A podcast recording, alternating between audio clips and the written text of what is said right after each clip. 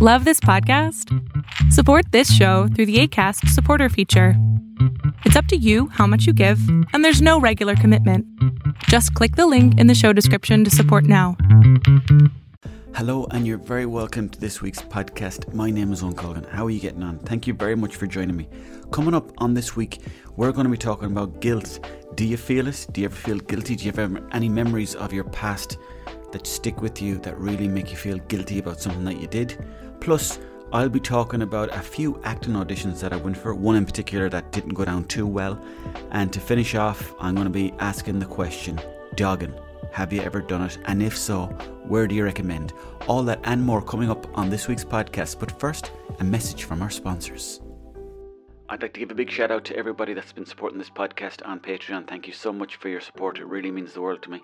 And also for everybody that's maybe shared the podcast or told their friends down the pub, Have you heard of this lad talking shite? Not bad. Thank you for all that. I really do appreciate it.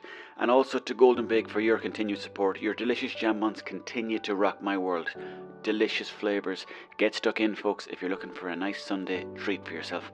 And also, I want to give a big shout out to BCR Construction, who have supported this podcast the last while. And thank you very much for all your support. They're looking for tradespeople in the Dublin and surrounding areas. So if you're looking to do a bit of trade work, get in touch with them. Welcome, welcome to this week's podcast. Thank you very much for for uh, being here, for putting your ears around this. Whether you're in any part of the world, you could be a fellow over in Zurich, you could be a lad in China, you could be a woman in Colombia, you could be a fella down in Zambia, you could be up there in Sweden, anywhere at all, thank you for listening to this podcast. Hope you're keeping well, no matter what part of the world you're in. Are you looking forward to Christmas? Are you?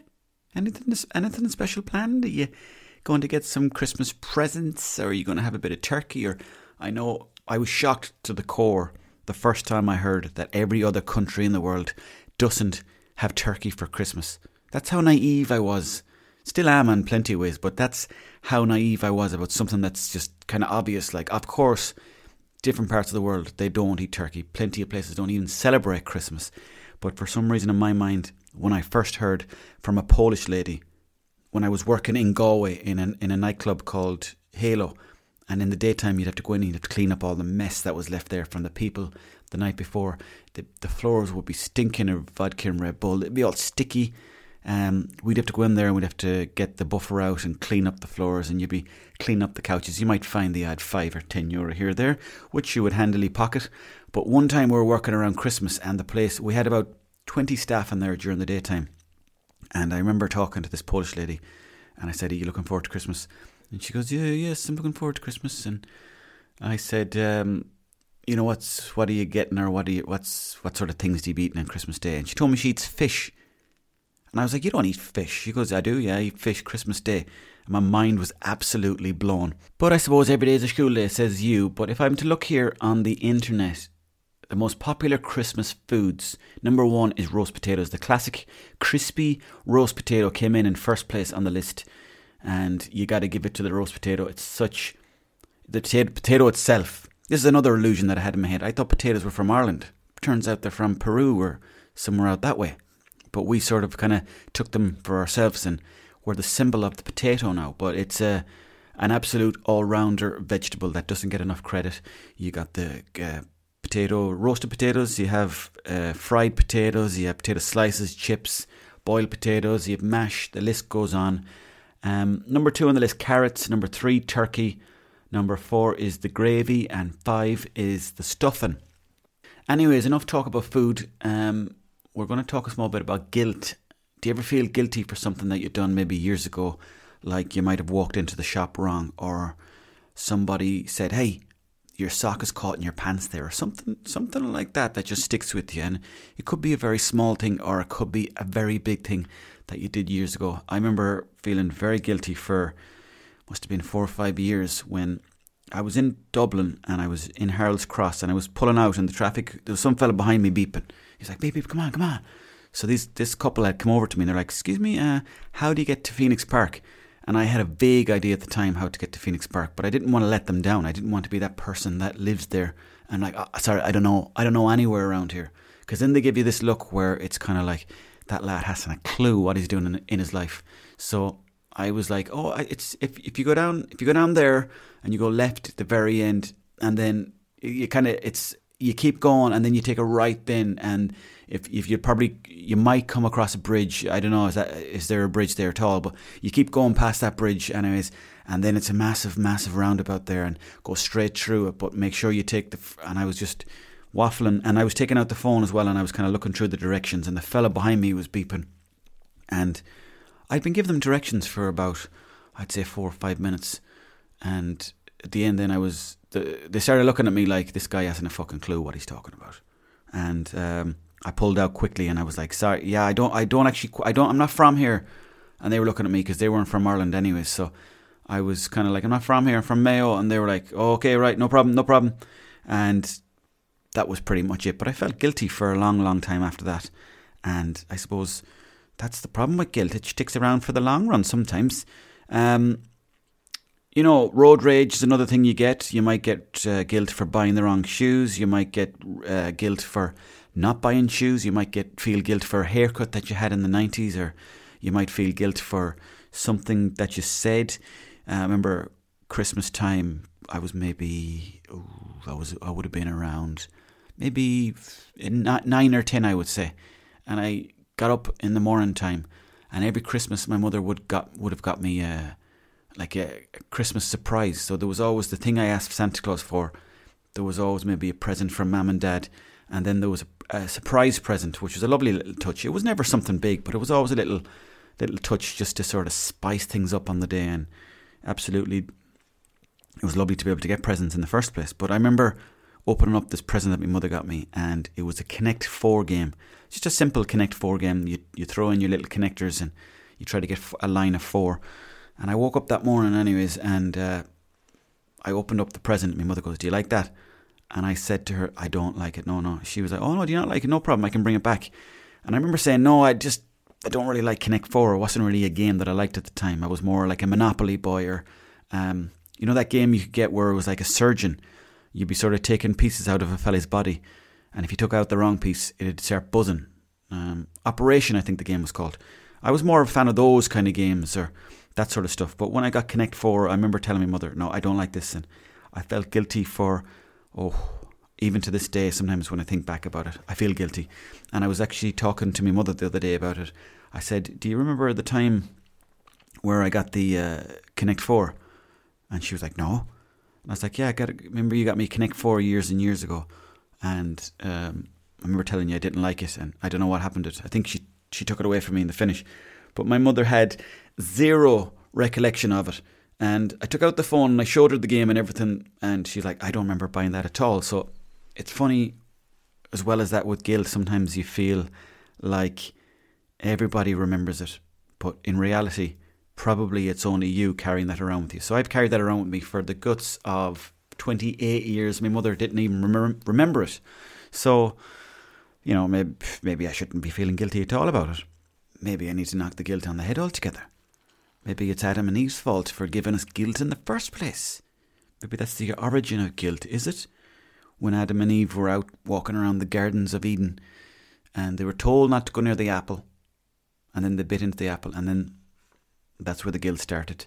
Um, another time I felt guilt was this was a pretty bad time, but I, am kind of over. I was, I was over it after a few years, but I did feel a lot of guilt. There was a time where I borrowed a friend's bike, uh, uh, my sister's friend's bike, to get into town and I remember cycling into town and I was going in to pick up like a, a movie or a VHS. And I left the bike outside the shop. And when I came out, the bike was gone. And I remember calling up my father and I was like, oh, this isn't going to be good. And I said to him, listen, that bike's gone. The bike is gone. And he was like, what? I said, the bike is gone. He goes, what do you mean it's fucking gone? And I was like, someone stole the bike. I don't know where it is. And I looked up and down the town and I looked everywhere and could never find the bike again. And I thought maybe someone's playing a prank. But the bike never turned up again and I had to go over to my sister's friend and tell her. And the disappointment in her face when she heard that the bike wasn't coming back. And I said, I'm so sorry. I said, the bike stolen. I don't, I don't know where it's gone. It wasn't my fault. Now, in fairness to her, she was so nice about it. She didn't care too much. And I did replace the bike. And by me replacing the bike, I mean my parents replaced the bike. Again, I was only about nine or ten at the time. Maybe maybe a bit more, maybe 12 or 13. because I think I was in secondary school at the time, but I had a lot of guilt for like a long time at that. My father was like, You shouldn't be borrowing other people's bikes, you should be locking them up. And I was like, Sure, I'm too young to have a lock for the bike and all this other stuff. And I felt a lot of guilt. So tell me this Do you ever feel guilt, Anthony? Do you ever um, explore the source of your guilt? Or is it unfound guilt? I sound a bit like fucking Russell Brand here now going on. But we're going to skip on here now from the guilt chat and we're going to get stuck into a bit of acting audition chat. Now, I never really wanted to get into the acting game, but it happened by accident, and I'm happy that it did happen because I'm enjoying it. But there was a long period there in Dublin when I was living up there and I was chasing the dream. I was thinking to myself, well, I have to take this career a bit more seriously and I have to see maybe I can start getting into acting auditions and, and the likes of that. So, really, what you need is you need to get yourself a, an agent, an acting agent. That's the first thing you need to do. Otherwise, you won't even hear about auditions for different adverts or different uh, TV shows and stuff like that. So really, the way they kind of put the, the the block in front of anybody is you need to get yourself an acting agent, and that's what I did. I remember going on to Google or somewhere like that, and I I went looking for acting agents. Call up a few. They're like, "Sorry, our books are full. We can't take you on." I got down to a, particular person on the list, and I won't give their name away, but this person, anyways, started getting me auditions for, for different things. Like there was a couple of weird ones where, as I said before, I had to turn up to uh, a kind of warehouse place and pretend it was a nightclub and dance during the daytime, completely sober. excuse me, completely sober, while people in the background were kind of taking notes, recording me.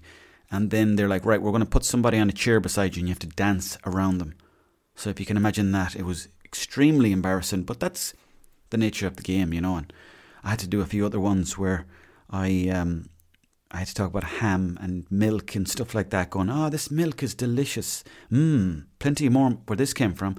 That sort of thing, you know. And it was just you'd be doing jobs where you're like, I don't know if this is uh, this is really what the likes of uh, Bill Murray or Brad Pitt or them boys were up to back in the day. But nevertheless, I ploughed on anyways. But there was one particular one actually. Well, there was two. But one in particular was my agent said to me, Would you audition for a show on TV3 at two o'clock in the morning where you read tarot cards? And I was like, Was that the show with that fella, the, the stocky fella with who reads, pretends he can read people's minds and he talks to people and talks to people in different realms? She goes, That's the one. And I said, Well, I don't genuinely believe I can do that. Now, the fella who was on TV3, I used to watch that show and he was very good at um, I don't know pretending or at least given the illusion that he could talk to people in the next world. Um, but I don't believe I can do that. So I said to my agent, I was like, I, I can't audition for that. And that was pretty much the end of my relationship with that um, agent because I couldn't be going on the phone talking to grannies and granddads and, and you know mothers and fathers and saying, "Oh yeah, I think I can I think I can hear your dead cat talking to me. You know that stuff. That would that wouldn't have been good. So I decided to go rogue, and I uh, joined this company called Fishpond. And if you're ever looking to get a, an old audition for yourself, that's a great way to go because you don't need an agent. All you need to do is I think it's like eleven euro a month or some maybe nine euro a month. But I did get uh, plenty of auditions over the years with that company, so that's that's definitely uh, one I definitely would recommend. But there was one time where sometimes you'd be told to go to a different location and you do your audition there in a room full of people and there'd be other lads there queuing up and everyone would be in and around the same age bracket but it seemed to me anytime I was going to these auditions I always felt like everyone else had a nicer beard or nicer haircut or they had nicer clothes or they had better skin or they looked healthier all this kind of stuff but you know after a while you kind of get used to it and you kind of start seeing the same faces and you realise there's not too much to it. But there was one particular time where I drank coffee on the way to one of these auditions, and uh, it was a very, very small room. It was like a makeshift sort of fabric, you know, like a makeshift sort of um, what's the word I'm looking for? You know, those really thin walls you get in, on certain buildings. So it was kind of like thrown up in a space of a few days, it seemed. And we were auditioning for. There was three people who had to audition at the same time because there was a ad- advert for I don't have a clue what it was for. But, anyways, I needed the bathroom right before I, I was meant to go in and do the audition with these two other lads.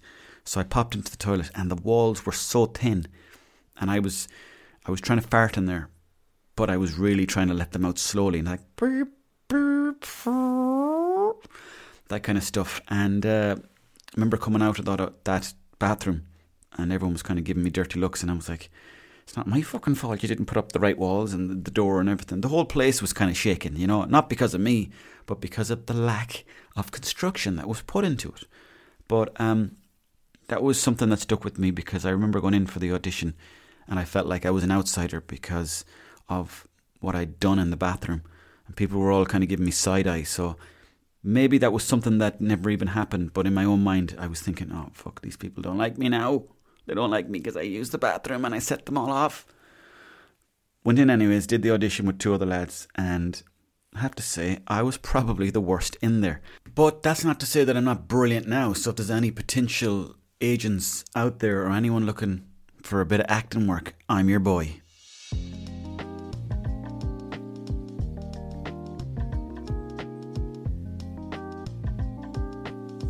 Now, before we get down to the meat August 2 veg of the situation, I want to give a big shout out to Connor Kennedy over there in Zurich, Switzerland. God knows what the Swiss to be up to. They have it sorted in every way. They're part of the European Union, but they're not. They've got their own rules going on over there. But do they? Do they? You'd know. You'd wonder what the Swiss are up to apart from all the chocolate and what are they doing apart from that over there? I'd love to know. I'd love to go over there and have a little look around the place. But anyways, big shout out to you, Connor. You're over there. You're a Waterford man. I love the idea of Irish people in random parts of the world, such as Zurich, and you know, like when you hear stories about, we'll say, you you see a picture or something of an Irish person, and they're down in Zambia or they're in, uh, let me see, where else is random? China. Not that they're random, but you know, it's just nice to see Irish people going in there and spreading the love.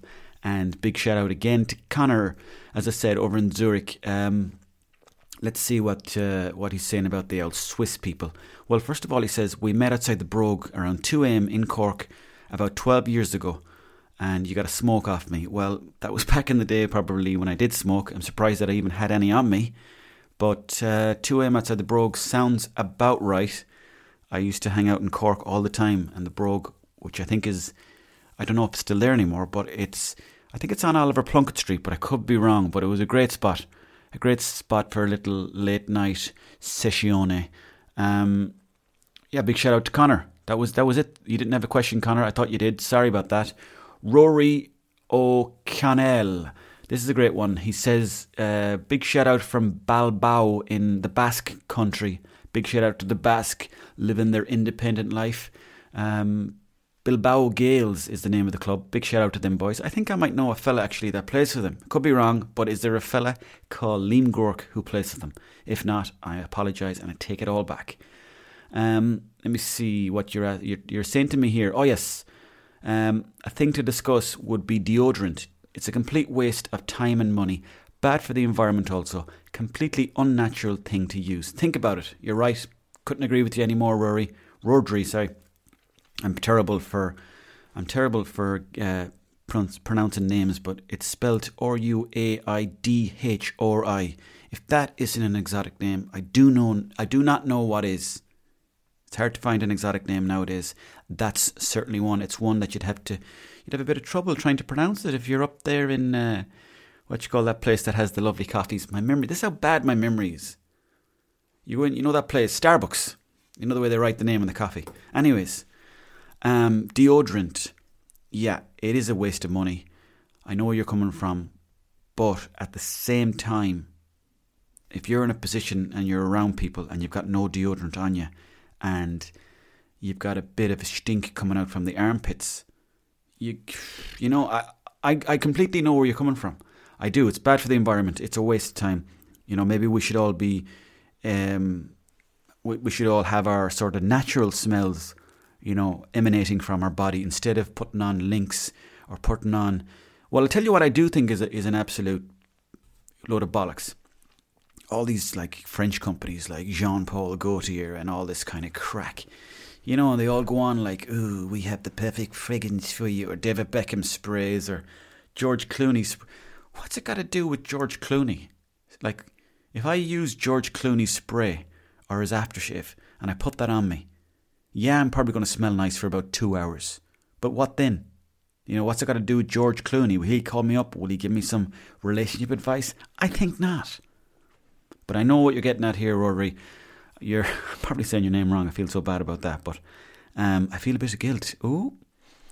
But you're saying it's bad for the environment. It is.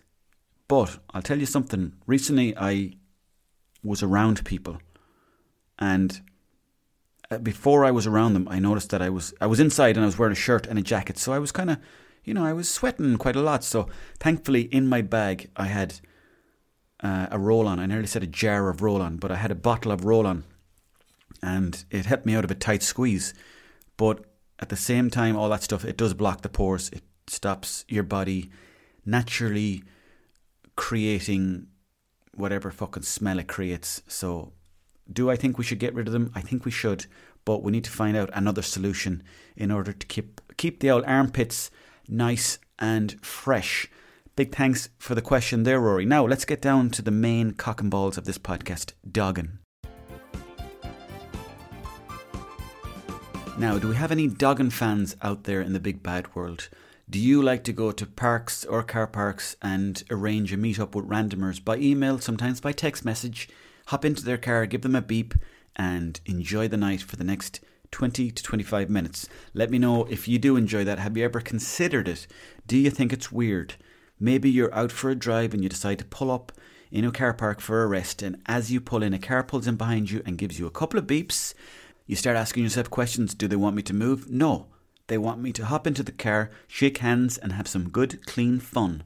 The actual name Doggin apparently originates from somebody who was out walking their dog and they ended up hopping into someone's car and you know making making love if you want to call it that. I don't know. I don't know what you call it. Maybe it's just sex. I don't know.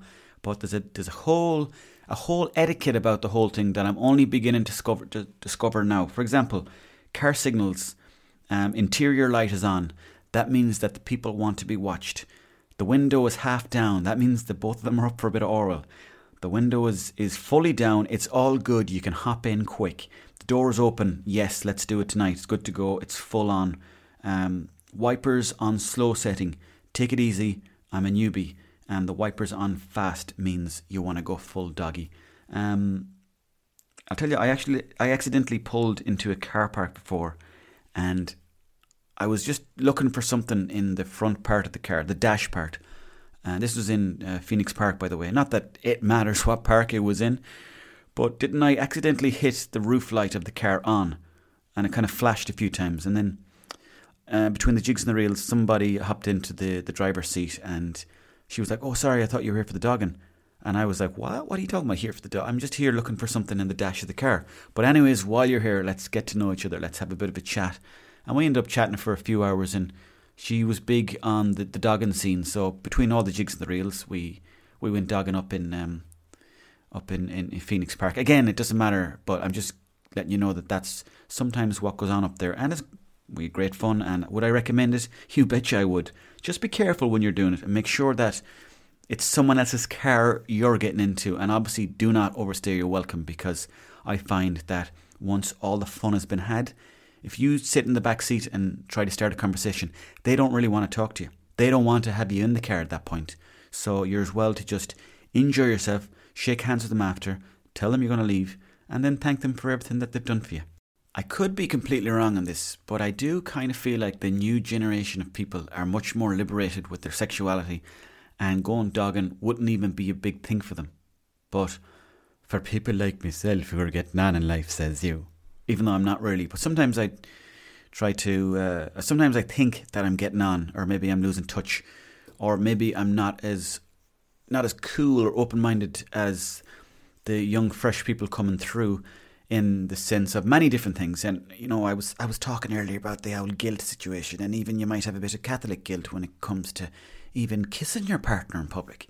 But something like dogging probably isn't even a big deal for people anymore. So there might be people out there listening to this now thinking, "Your man's on about dogging. Try to be out dogging every day of the week."